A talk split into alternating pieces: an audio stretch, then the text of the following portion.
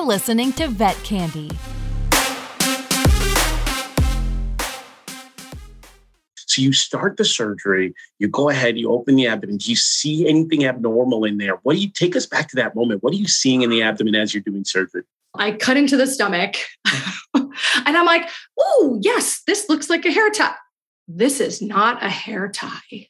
Vet Candy makes learning fun with the most exciting experts on the planet. Become a Vet Candy member for exclusive access to our library of more than 100 studio qualities and RACE approved videos taped in 4K. Say hello to streaming and goodbye to boring webinars with us. Plus, members can connect with specialists and licensed mental health care experts on our forums and get answers to your burning questions with our knowledge database.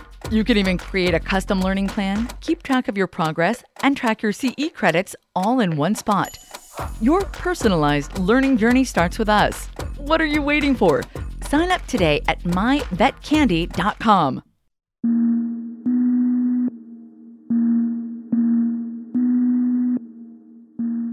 Welcome to the Vet Mysteries Podcast. My name is Dr. Courtney. I'm a board certified veterinary surgeon and fiercely devoted to pet and animal health. This podcast is powered by Vet Candy, a multimedia platform offering diverse veterinary content produced by veterinary experts and key opinion leaders.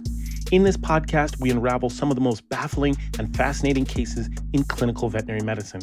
Please let us know how you feel about these cases. You can find us on socials at Dr. Courtney DVM and at MyVetCandy. Now, let's get started.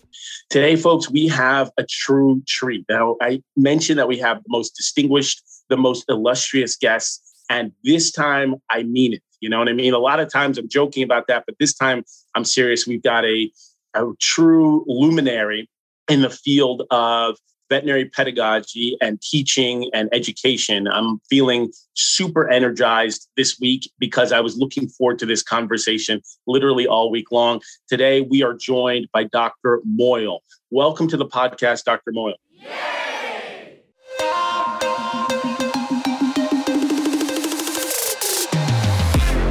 We'll be right back with more Vet Candy.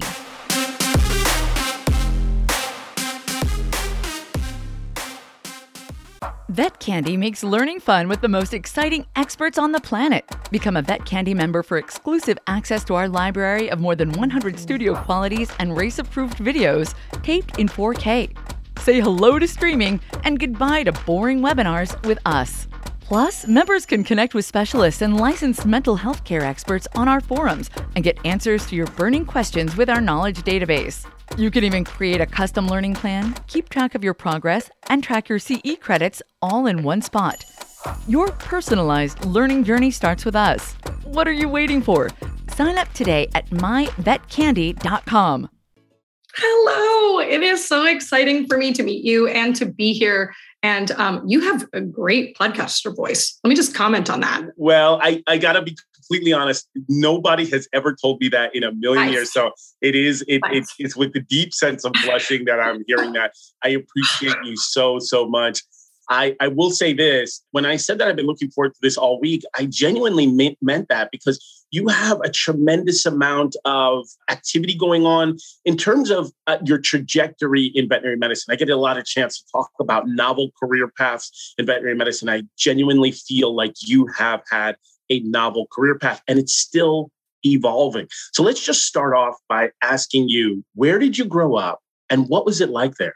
I love that term, actually, novel career path. I, I, do think that that's like a perfect term for my path. So I grew up in Queens, New York, a melting pot, if you will, for sure. Tons of nationalities, tons of different cuisines, tons of great pizza, because New York, hello. And, you know, I'm the product of parents who are not from the US. So it was a really exciting experience to, you know, I had this experience at home where my parents uh, were not from America. So I was introduced, obviously, to what my parents grew up with. And then I was at school and learning all of these things. And, you know, these were the times we were all like at the park, kids playing outside. Like that was definitely my upbringing. Of course. My parent, my mom's not from this country too. Where are your parents from? So my parents are from Morocco. Awesome. Have you ever yep. visited? Uh, when I was young, when I was young, which is lovely. I do have plans to go back. Obviously, the, the world is a little bit of an unsettled place currently. There are a lot of things going on. And so, um, but hopefully in the future, um, I still have some family there. which is really neat. And so, yeah. Yeah, that first generation uh, immigrant experience is, is, is tremendous, particularly in the field of veterinary medicine, because it is that, uh, that stereotype of just that hard work, put your nose down, grind hard. Everybody works hard, but there is something unique about that first generation uh, immigrant experience. I, I'm at Queens, New York, you're around city, you're around cars, you're around buildings It just doesn't seem like the type of environment where there's a ton of animals. How did that, where did the genesis, where was the origin story of pursuing a career in veterinary medicine come from? You know, let's go back to that term novel we used before, right? So I didn't have pets growing up because my parents weren't from the US. They were like, you know, animals are on the street. We don't have animals in the house. Uh, not because my parents are bad people. They love animals. It just wasn't a thing. And culturally, so, I completely yes. agree with you. That that's exactly what I'm talking about. Why I'm fascinated and, and, and hanging on your every word because I feel like when you say this, I'm like, that's exactly how I grew up. My parents weren't anti-animals. It just was a cultural thing. Yes. And it's actually something I talk about with my students because sometimes, you know, as new veterinarians, we encounter people who have pets, but treat them just a little bit let's say they approach pets differently because of their their background. And so um, you know i had friends who had pets and and i loved dogs and and there were like stray cats in neighborhood. And and so i just kind of took a liking to all of these animals. And one day there was this stray cat and i kind of like lulled it in and was like look mom get the cat and she was like, Yes, a cat. Right. And so, but eventually I kind of brought the cat in, and that was it. I knew I always loved animals. You know, I think everybody on the vet journey did, but my path did, it, it meandered a bit. Right. And, and when I got to, so I was a collegiate athlete. So I, I went to college on a scholarship, and thankfully so what sport did you play? I played basketball. Nice. Okay. Yes. Okay. In full disclosure, we haven't had the pleasure of actually meeting in person, but I'm just going to throw it out there. I want to say shooting guard. Uh, you know, I probably should have been. I'm about 5'10, but okay. I, I, played a forward. I probably should have forward. been. Okay, okay. Guard. So, but it was it was a great experience. I also ended up playing water polo, which was a very like in Queens, there weren't a lot of water polo players at the time, but you know, that academic load and being an athlete. And that was my first time kind of encountering some difficulty. And so I talked to a lot of students about this because I think, you know, they they get a bad grade in the course and they're like, that's it, I can't be a veterinarian. And that's just not the case, right? Testing in those subjects sometimes is just uh, not a good measure of who you will be as a clinician. And so I graduated with a degree in sports medicine, I, you know, in dietetics, thought I was going to be a, a nutritionist for a sports team. And then when I graduated was like, no, no, not my passion. Let's go back. Yeah, it is fascinating to hear that that that trajectory because I talk a little bit about the fact that when I was in vet school, I had a desire to be a radiologist. But if we were to back up a few steps, I remember expressing my three main desires for what I wanted my adult career path to be, and I remember saying uh, a chef, a veterinarian, and a magician.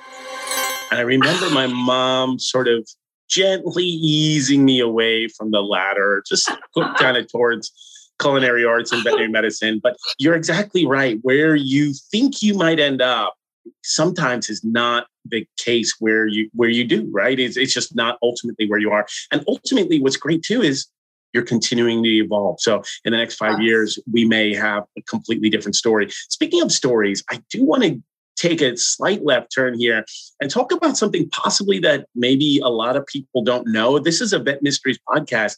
Is there one factoid that you find people might find mysterious about you? As an aside, don't you think it's interesting that you are a surgeon and some might think you are a magician? I just wanted to say that in the OR, right? That is definitely the case where you think, all right, well, am I actually doing magic? To be honest with you, I feel like Mother Nature is actually the magician. I just kind of like set the stage for it to occur. And sometimes it works out and sometimes it doesn't. So I certainly, I love that. I love that analogy. It's probably not too mysterious. This is the only, I'm sure I could think of something maybe more mysterious with a little bit more time. But I do love sports and I've done many different things over the course of my life. And when I was in California, I started playing roller derby. And now I played roller derby for quite a few years. And my derby name, which one of my technicians was brilliant and came up with. So I'm Dr. Moyal in real life, but in roller derby, I am Dr. Turmoil. Okay, there's so much to unpack there. Number one, when you said I have participated in sports my whole life, I was like, oh, maybe she played lacrosse or badminton or or you know, or even or even now, which is just taking the world by storm, which is um, the fastest growing sport in America. Pickleball? Pickleball, right? Yes. So that's what I'm thinking, pickleball. I no, saw that. You said roller derby. And then on top of that, to add to add even more spice to this to this cauldron of of mystery soup, uh, you said that you are Doctor Turmoil. I don't know if I've ever heard a, a vet who has a nickname on the roller derby on the roller derby rink. Right? Is a yeah. rink technically? You do get to pick. I mean, roller derby players have the most amazing names you've ever encountered. It's it's incredible. And you get to pick not only your name but your number, right? And so my what number Dr. Turmoil's number was 90 mils per kig, which a long time ago was the quote shock dose. Yeah, that was the shock dose. That's the shock dose divided in thirds and then weight yes. each, each time. So okay, so you so your doctor Turmoil, who's yes. 90 mils per kig. Yes. And what was Dr. Turmoil's secret weapon? Was it the elbows? What did you cut out your opponents by their knees? Did you just body them out of the ring? Like, what was Dr. Turmoil's favorite go-to move for just yeah. complete and utter demolition? We you know i almost wish it was like the movies sometimes where you could just like psh, throw out an elbow. Yes. No we couldn't do that. But what was really nice is i'm quite tall but i have a pretty good center of gravity. So i have a lot of body behind me. So i i was able to kind of get in the way of a lot of skaters. So i'm pretty proud of that because you have to prevent them from skating you know past you and so, uh, unbelievable. Yeah. I just yeah. have, there has to be video evidence of this. I have to see this now. I'm, I'm sure intrigued. there is. oh my goodness. Speaking of intrigued, I, the, we, I am super intrigued about potentially the mystery that we have to oh, unfold oh, yes. today. We are here today to talk about a potential mystery. And I really would like to just unravel the layers of this case, just page by page, layer by layer, and just take a deep dive into what you were facing at the time to get us started would you mind giving us a name to your patient and possibly a signalment? Let's make it a. Um, it is a 11 year old male neutered domestic short haired cat. 11 year old domestic short hair male neutered cat named. I always come up with with names for my students. King Fluffy. Okay, King yeah. Fluffy. This is yeah, uh, just as this is just as compelling as Dr. Turmoil. So King Fluffy is 11 year old kitty cat. Now, help us set the scene. Take us to the day that King Fluffy. You saw King Fluffy. What did he look like? I mean, I'm I'm keeping names to protect the innocent, right? So I'm, I'm, changing names. HIPAA laws, you know, yeah. Uh, and th- this is what's uh, interesting, I think, in veterinary medicine, and I think everybody has to remember. Sometimes, as veterinarians, we have patients who come in who have been sick for days, right? And maybe the owner didn't realize, maybe the owner couldn't get into the vet, like they have to work. Maybe, there are just so many components. It's why I think a mystery podcast is so appropriate for a veterinarian because everything we do, to be quite honest, is so mysterious. I'm sure you know. In this case, the cat had missed a meal. Okay. Right? Now, okay. to some, right, that'd be like, it's just one meal. Right right? But it's a cat. Yes, yes. And so they're on it. The, the family's on it. They realize, okay, this kitty cat has missed a meal. This is not normal for my cat. And uh, because they're so sort of tuned in and, and we saw that over certainly over covid over the pandemic families just completely locked in dialed in on their on their pets and their species different family members and their health care and so they're tuned in they're saying this is not normal did you get a chance to meet the family and what was your conversation like with them so, yes, uh, this was, uh, you know, it's a different time now. This was pre pandemic. And so I'm very upfront, right? I, I meet the whole family. I do the exam in front of the whole family. We have a very good conversation because I want to get to know um, them and their goals for care, right? That's super important. And we also um, sometimes, if we talk them through things, we find out more, right? So maybe this cat you know, missed that meal. But when I go back in time a little bit, maybe the night before, that cat was a little bit more sleepy. Okay. Okay. So he's mm-hmm. lethargic, sleepy, not eating. Does the family seem stressed at all? Are they panicked? Are they uh, anxious? They, they they're a little bit worried, but they have friends that are like, you know, you guys are a little bit aren't don't you think you're going crazy? Your cat missed one meal. Yeah, and it, you know, if you're not a cat parent, you just don't understand. So you're thinking, all right, well, he's a little lethargic. He missed a meal. You do your physical exam. Did you find anything odd or how he presented to you? So the cat was in fairly good body condition, which was great for an 11 year old cat. Uh, a little bit dehydrated, ausculted normally in the lungs and the heart, which was great. Uh, palpated the abdomen. You know, cranially, it was a little uncomfortable, but nothing startling. And uh, that was about it. Okay, so he's a little dehydrated, has some abdominal discomfort, and yeah. sometimes it's difficult in cats, right? Because they don't want to be examined to begin with. So you're trying to figure out, okay, how much of this is behavioral versus something truly abnormal. And so, you were what was your first step towards unraveling this mystery? Yeah, so uh, always good history, always good history. You know, I think. Uh, sometimes we can get jaded. We're like, well, this is an 11 year old cat with cranial abdominal pain. And uh, you know, our we can't help it. We look at the schedule, right? We're all veterinarians. We try to do that magic thing you were just talking about. And we look and we're like, hmm, pancreatitis. Ooh, you know, we like roll through the differentials in our head. So spoke to them, you know, the cat, but we always have to go back to the basics. This is what I teach my students. So anything weird? Is he just indoors? Did he eat anything? Did you change the food? Let's like just start with some crazy. No, nothing has been changed. Nothing. Like he's not an eater of anything. He's 11. We've had him since he was a kitten. There's nothing out of the ordinary. I mean, you know, we don't have toxic plants. We don't have, uh, so nothing. Nobody dropped any medications. He's our daughter's cat. He loves our daughter. He sleeps on her bed sleeps on the bed, no medications. And what it sounds like as I'm hearing these responses, these what I love about these histories is super important is that the history is not a passive process, right? I think that's super important. It's not that necessarily the patient comes in and then while they're coming in, it's just a you know they're sort of effusive with the details and with the history. Very frequently you have to pull it out bit by bit by bit with some very yes. targeted and pointed questions. Sometimes you have to uh, ask a question multiple times. Sometimes you have to go away and come back and ask a question to give them time to remember. So they give you a history. You you've done your physical exam. You've spoken with the family and you're thinking all right well how are we going to investigate this cranial abdominal pain? Take us to the next step. And why did you do that next step? Yes. So I agree with that statement about history. And, and my go to comment, right? Because we don't want to keep asking uh, close ended questions. Like we need to search, we need to like weave in between some of the details that they know and some that they may not realize they know. And so usually my go to is take me back to when he was last completely normal. And then let's go from there. That's right? great. That's Tell me great. all of the details.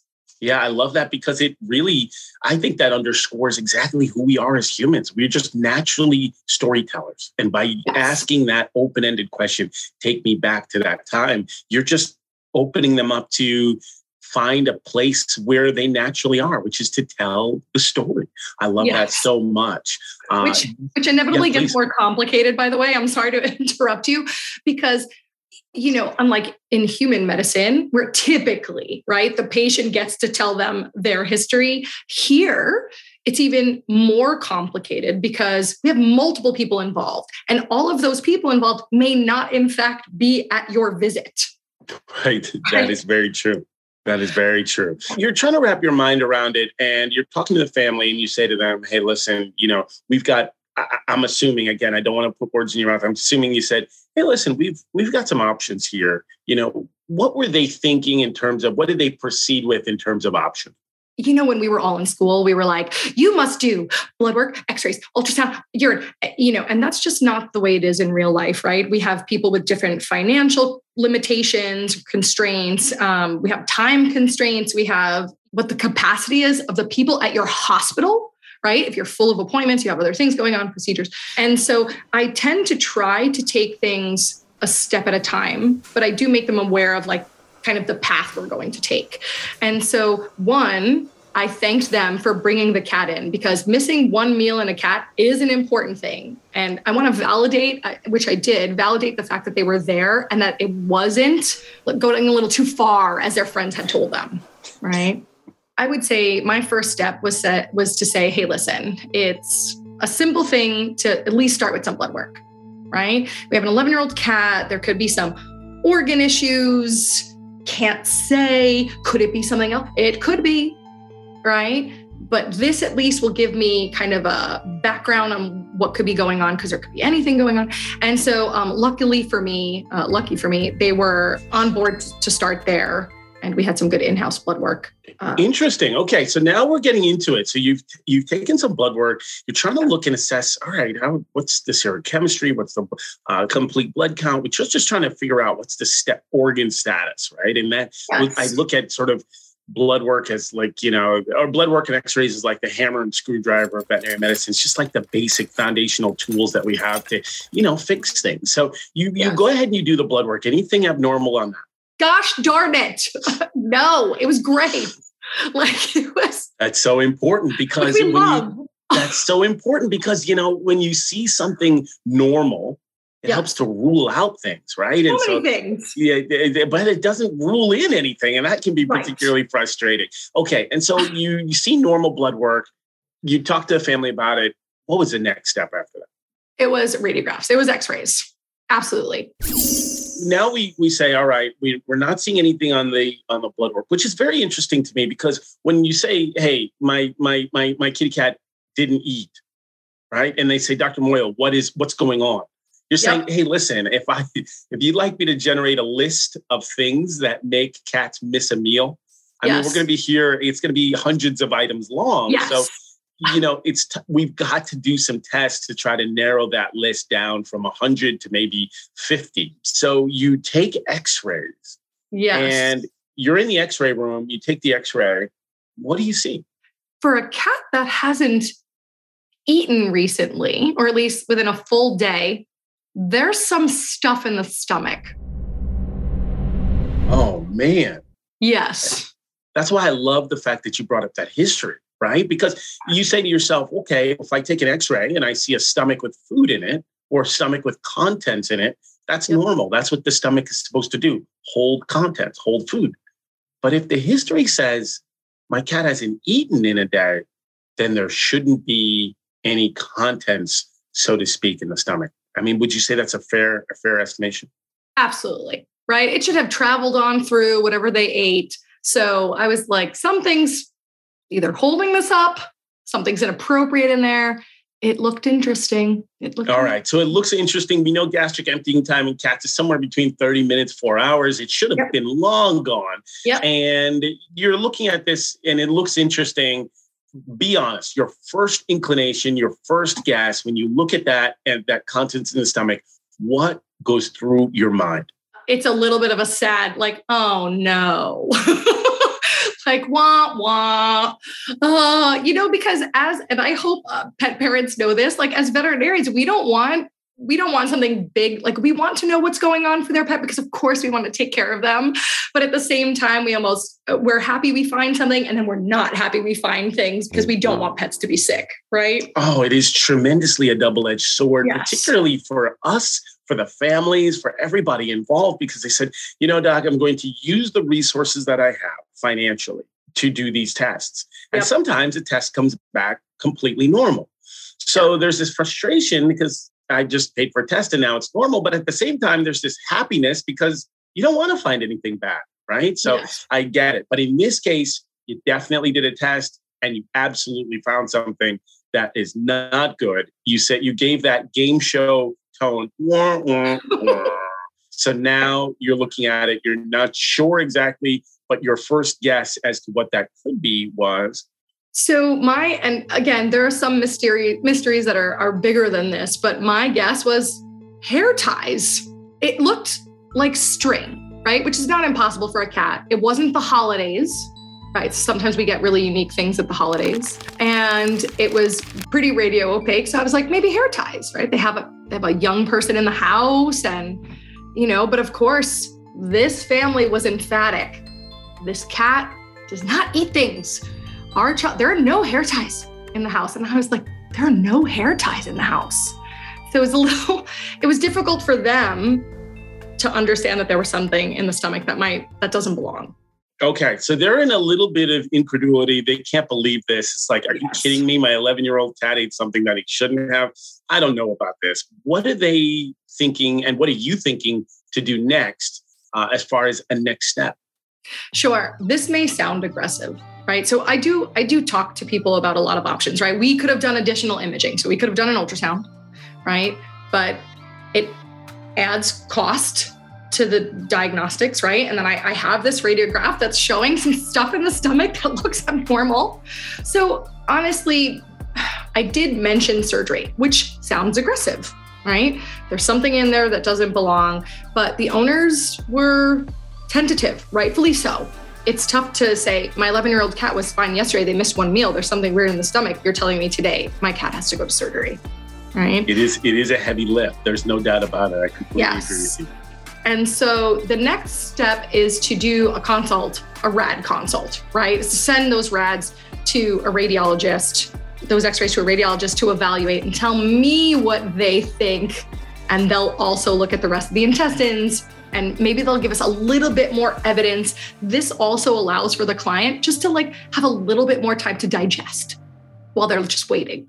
Absolutely. And, and you know, these kinds of uh any sort of trauma, any sort of traumatic experience, like hearing bad news about your cat, it takes a while. You have to go through that process. You can't just go from, okay, I'm totally feeling fine about this. It, it, does psychologically take some time. So I like the fact that you, in fact, I love the fact that you're considering the family's feelings, emotions, psychology as you're practicing medicine. And I, I think that that sometimes is an under discussed aspect of veterinary medicine in that as you are treating this wonderful feline patient of yours, King Fluffy, and you're going through all those diagnostic tools in your head and your medical knowledge, you're also thinking about the psychology of the family, which is tremendous. And so you consult a specialist, which again is awesome because it takes a village to come to a diagnosis. And what does the 100%. radiologist say? There's something in the stomach. Okay, all right. So the radiologist agrees with you. That's a great. That's a great sign. Radiologist agrees with you you take now you have two experts. I call it the second expert phenomenon. You said there's something. Now, radiologist said something. It adds a little bit more uh, substance, a weight to your diagnosis. You talk to the family, and what's their first reaction when you say, "Hey, here's what the radiologist said." The one good thing you know that I got to share with them is listen, you might think it's bad news, but the radiologist agrees with my first assessment. The good news is that right now, whatever's in the stomach is in fact just in the stomach. Right? So for families who don't who don't know, right? We don't want things that don't belong in the intestinal tract. In fact, in the intestines. We would love for them to just stay in the stomach again, a little bit in shock, but they were sitting there. And the one nice thing about being in general practice is you get to establish really nice relationship with your clients and it builds trust over years. And that's not always the case, but it's it's a lovely thing. And it's why I love general practice. It's not that they had um, that they didn't have trust, but I think they were just so worried about their cat that that radiologist agreeing just gave them a little extra like, okay, this is okay. They agree let's do it. So I said, you know, obviously I would support any decision they made, whether or not we start with supportive care, but I, I couldn't make that recommendation at that time. My recommendation was to go to surgery. Okay. Did they go for it or were they still just as hesitant? Yeah, so it was tough. They were worried. Okay. Um, and finances were a concern. And this is real life this is the struggle we face. And and this is part of the reason you know i talk to students about what we call spectrum of care about giving different options. And so you know we did talk about different resources. We did talk about credit options. We spoke about everything. Um, but ultimately what i tell clients and and what i told them in this case is if we wait things will become more costly. That I can almost guarantee, right? So the more King Fluffy doesn't eat, the more dehydrated he will get. The more dehydrated he gets, the worse of a candidate he is for surgery. The, you know, so there are all of these things that, that just kind of snowball and make things worse. And he'll need more hospitalization. And that I didn't want for them.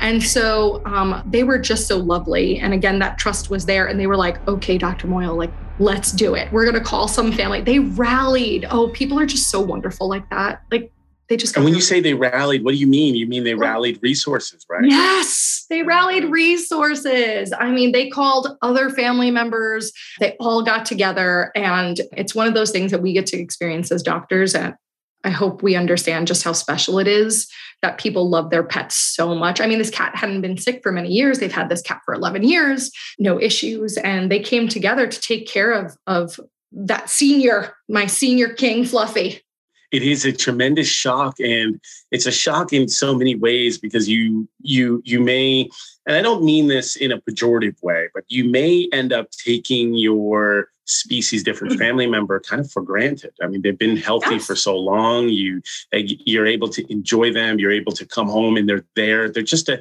they're just a part of your family and it's just it, it's like clockwork you don't even think twice until they get sick. And then all of a sudden it hits you like a ton of bricks. It's very possible that I might have to say goodbye to this family member. That can sort of marshal a tremendous amount of resources from all walks of life to help to help preserve and keep families together. And that's what I love about what you do, Dr. Moyal. You essentially keep families together. And I think that that's absolutely beautiful. You move towards surgery. Are you the one doing the surgery, Dr. Moyal? I am the one doing surgery. Oh yeah. my goodness. Okay. So you're putting on your surgery gown, you're scrubbing in, you drape the patient. What's going through your mind right then as you're in the OR, patient is draped, you're about to start the surgery? What's swimming through your mind at that time? I think all of us think about this. And, and I think about this when I talk to students, right? Every time you go to surgery to look for something that, quote, doesn't belong there, you hope, in fact, that by the time you get to surgery, that thing that doesn't belong there is still, in fact, in there. Right. And I'm sure you as a surgeon know that no one, no one wants to go, oops, right? Like I didn't find it. It's good that I didn't find it. It's very good that I didn't find it. We still should have looked.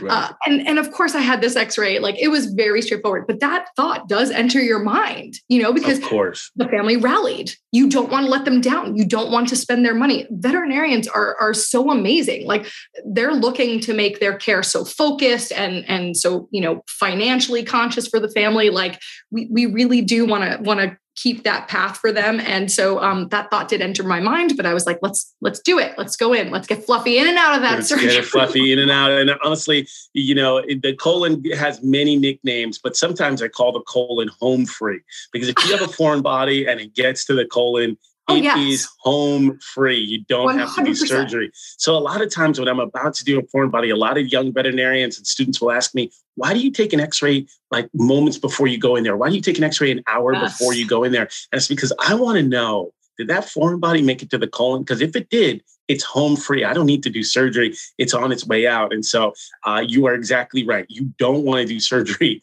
and that foreign body has moved or it's, you know, you didn't need to do it. So you start the surgery, you go ahead, you open the abdomen. Do you see anything abnormal in there? What do you take us back to that moment? What are you seeing in the abdomen as you're doing surgery? I was giving you so many thumbs up on that recheck x-ray beforehand because a lot of us right we put them on fluids because we want them to be super stable before surgery. We're like i'm getting ready. They will be a great candidate. And then you're like oh no. So i love that. I do that also. Um, it's a good move. And so um, you know we get in there and a cat's stomach is quite small normally. This cat's stomach was not small. I mean, I could not believe it. And so I actually have pictures. Uh, too bad no one can see. Clearly, I'm excited about this. And so I'm like, yes, it's there, confirmed, right? Like a vet does. We're all like, and 15 years in, and I'm still like excited, right? Yes, okay, perfect. Let's do it. But we do want to be careful. We want to make sure that nothing else has especially because I thought it was a hair tie, right? I want to make sure there are no hair ties that secretly actually made it out of the stomach. So I'm like palpating. I'm running the bowel. I'm running the bowel. I'm running the bowel. I'm like, you know, checking to see if it was home free over and over. I probably might say I overdo that, but I would rather um, triple check myself than to try to you know make a mistake um, and it does happen because we're human but i i'm just really like emphatic about that so uh, localized to the stomach she secretly cheers in her mind, right? So the techs don't think she's crazy. Plus, I have some music playing in the OR because, like, I like to focus with my music on. I cut into the stomach and I'm like, oh, yes, this looks like a hair tie. This is not a hair tie. oh my goodness. Pause there, please, because I'm there with you. I'm in the OR. I'm looking at the stomach. I'm seeing the gastrotomy, the incision you made in the stomach. What yep. music is playing in the background? is this i mean i mean this, thanks for asking i really appreciate you for yeah is this soft rock is this i mean oh no no it's it's 90s hip-hop okay it's, 90s, it's okay so we have we're about to make we're doing our gastrotomy we're about to pull something foreign out of the abdomen. We've got biggie smalls playing in the oh, background. oh yes because i'm from queens yes so you're thinking you're thinking this is a hair tie and it's not a hair tie? What are you seeing as you are extracting this foreign body out of the stomach. It, you know, I, I, think some of us have that heartbreaking moment because hair ties are right circular, and and I expect to like grab a couple, and this should be great, and I go, and I'm like, what, what? So heartbreak, heart. What is happening? it looks so much like a hair tie. No, it wasn't a hair tie. So this took a little bit of like, you know, palpating the mucosa and I'm grabbing instruments to try to like loosen things and grab things. Um, I don't know if you have an idea of what else it could be. It looked like. Oh man, this is the first time I've ever had a guest yes. ask me to guess. Turn it around. It I'm going to say something anchored, something that is uh, looks like a hair tie. Yep. I'm going to say rubber bands. I, I, mean, what what could it have been? A ponytail holder? I, I don't know. I don't have a ponytail personally, but I would guess that if it looked like that's what it could look like. Scrunchies. Uh, are these all like real things, or am I just saying words that don't make sense? Sorry about that. I, I really appreciate the scrunchy comment. That was okay. that was really spot on. Okay. Yeah. So close. So it did look like it did look like a hair tie. So as I start, so I'm unraveling this stuff. There are knots in it, right? So okay, it's string, but it's elastic. It's thick like a hair tie, but not plasticky like a rubber band. And again, I am saying what is happening. So now I'm starting to gently like pull it out. It was a little bit anchored at the, the duodenum, right? So right at the head of the intestine, like it's trying to make its way out. I'm pulling, I'm pulling, I'm pulling, I'm pulling. And still at the end, so I, I, I got this whole plug of string out and I'm like, what is this? What is this? so, congratulations, Dr. Moyal. You have extracted said foreign body. Let's proceed with surgery, like, and get the cat out. And then we'll look at the foreign body after, because I still have no idea. Now, most of us take a quick look, which I did, and I still had zero clue unbelievable. So you almost have to do two dissections. You had to get to the stomach to remove the foreign body. And then after the surgery, you had to dissect the foreign body to find out what it was. So, yeah. okay. So I'm assuming King Fluffy, you know, you were able to close that gastrotomy, nice standard two layer closure. He recovers yep. from surgery. He does well and he recovers from anesthesia at, at this point he did great. Okay. I am so thrilled. And this was a testament to the to the owners, right? Oh. Because oh they, they caught it at missing a meal. So this okay. was incredible. Okay, so yeah. he recovers from anesthesia, and you know, you and I kind of are, are, are characterizing gastrotomies as so, somewhat of a straightforward procedure, but yeah. they're only straightforward, you know, if you know what you're doing. If it, but it, a gastrotomy could be a complicated thing if you're not sure exactly what you're doing. So, okay, I'm so I'm so happy for you. You did an awesome surgery. Now we go back to the foreign body. Yes. And now you have to dissect that too to find out what it is. What are you finding in this foreign body? If everybody could be watching, I'm like throwing my hands up in the air, like, what is it? I'm like rinsing, I'm trying to unknot. Like, texts are like, everybody's taking a guess, you know, trying to figure it out. And finally, I was like, I, I just have to, I have to ask the family. I, I So you're in the sink, you've got the water yes. running, you're trying to wash off all of this stomach yes. debris. Uh, you're like pulling things apart. It's like you're doing a Rubik's cube, switching things around, spinning yes. around things, yep. and you still you're still befuddled as to what this could be. You 100%. finally go to the family and say, "All right, this alien that was in your cat's stomach, what do you think it could be? And what was your answer? I think the Rubik's Cube analogy was great because the strings were also different colors. So I was Got like, it. what is happening? The owners, like, the family takes a look at it for a second. And they were like, I don't know. No, I can't even believe he. It, wait a second. We've been missing some of his cat toys, which are the strings that are on a plastic handle, you know, wow. that have like the feathers at the end. So yes. The feathers were gone, but the cat had eaten multiple bungees like the string holding the toy at the end of the plastic handle. And they were like, oh, we just thought they were gone.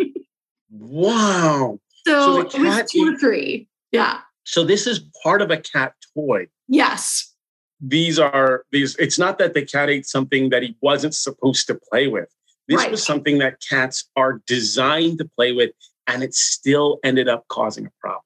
Yes. And they were thick string, right? So I think all of us probably have, if you have a cat, you have this one toy, you know, it's got feathers or something at the end, and you like watch your cat jump around. They didn't even know where these toys had come from. Like they think that they had had them in the past, but now Fluffy's 11.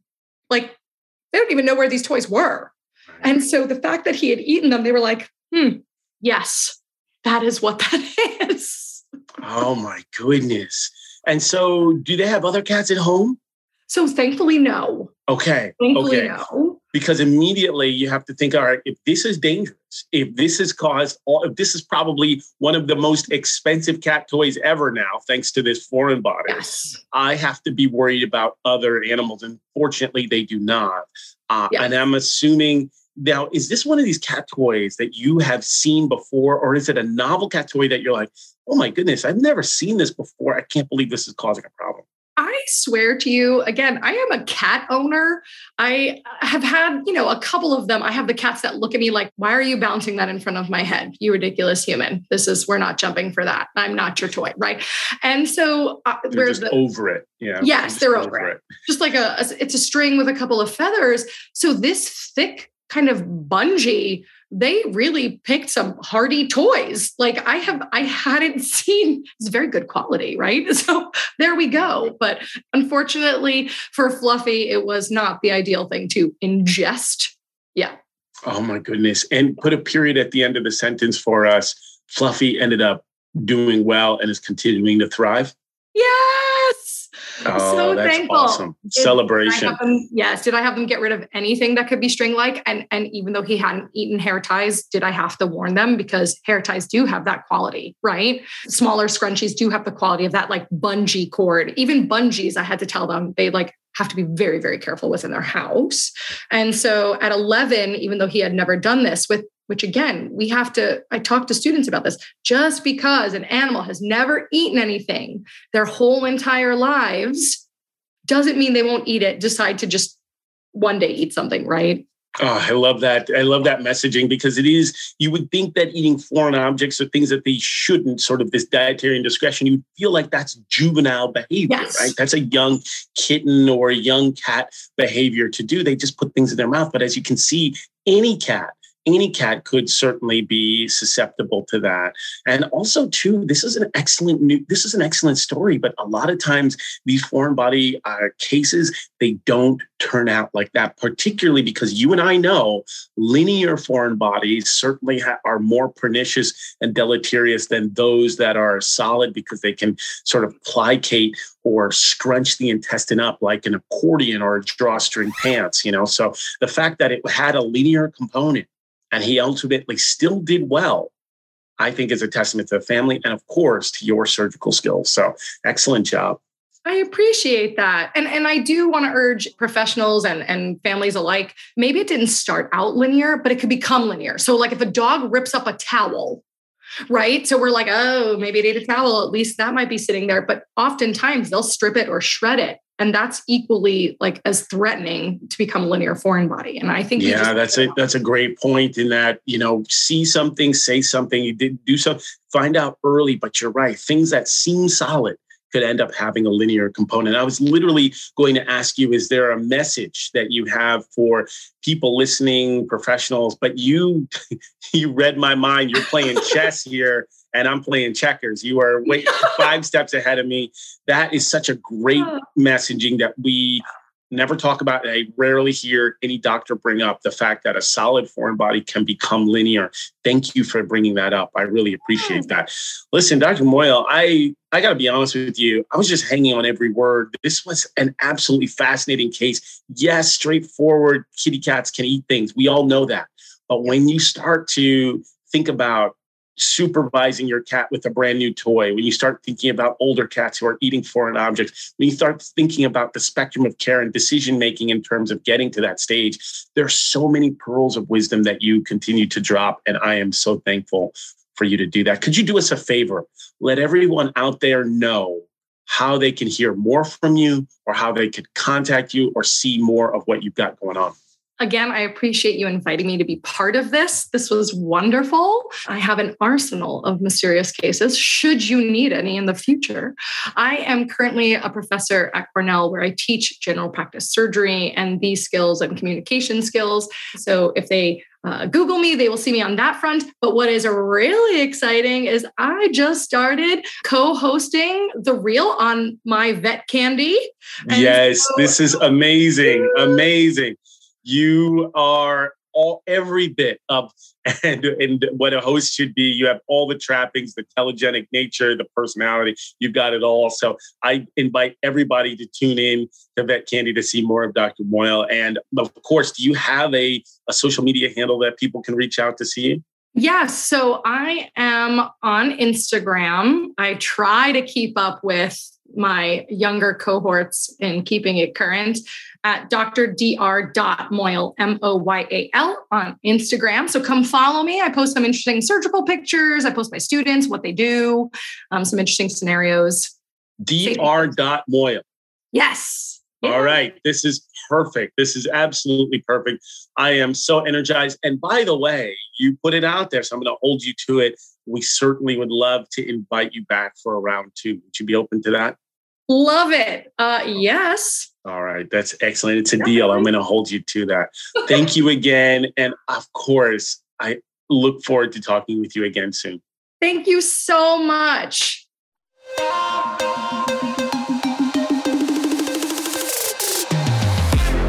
We'll be right back with more vet candy.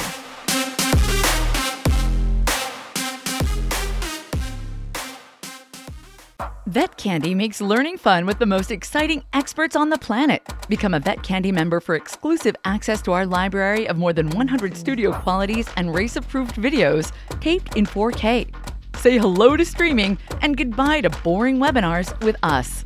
Plus, members can connect with specialists and licensed mental health care experts on our forums and get answers to your burning questions with our knowledge database. You can even create a custom learning plan, keep track of your progress, and track your CE credits all in one spot.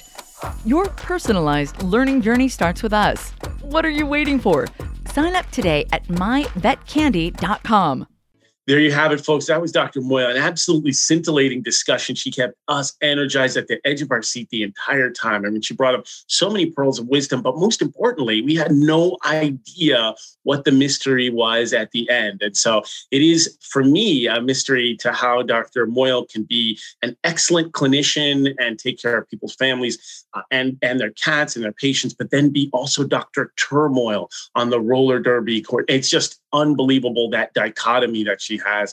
So there's so many mysteries and lessons, but we please, please, let's join us for the next episode of Vet Mysteries where we'll have more distinguished and illustrious guests. So until next time, remember there's nothing stronger than the human animal bond. And please take care of your pets and each other.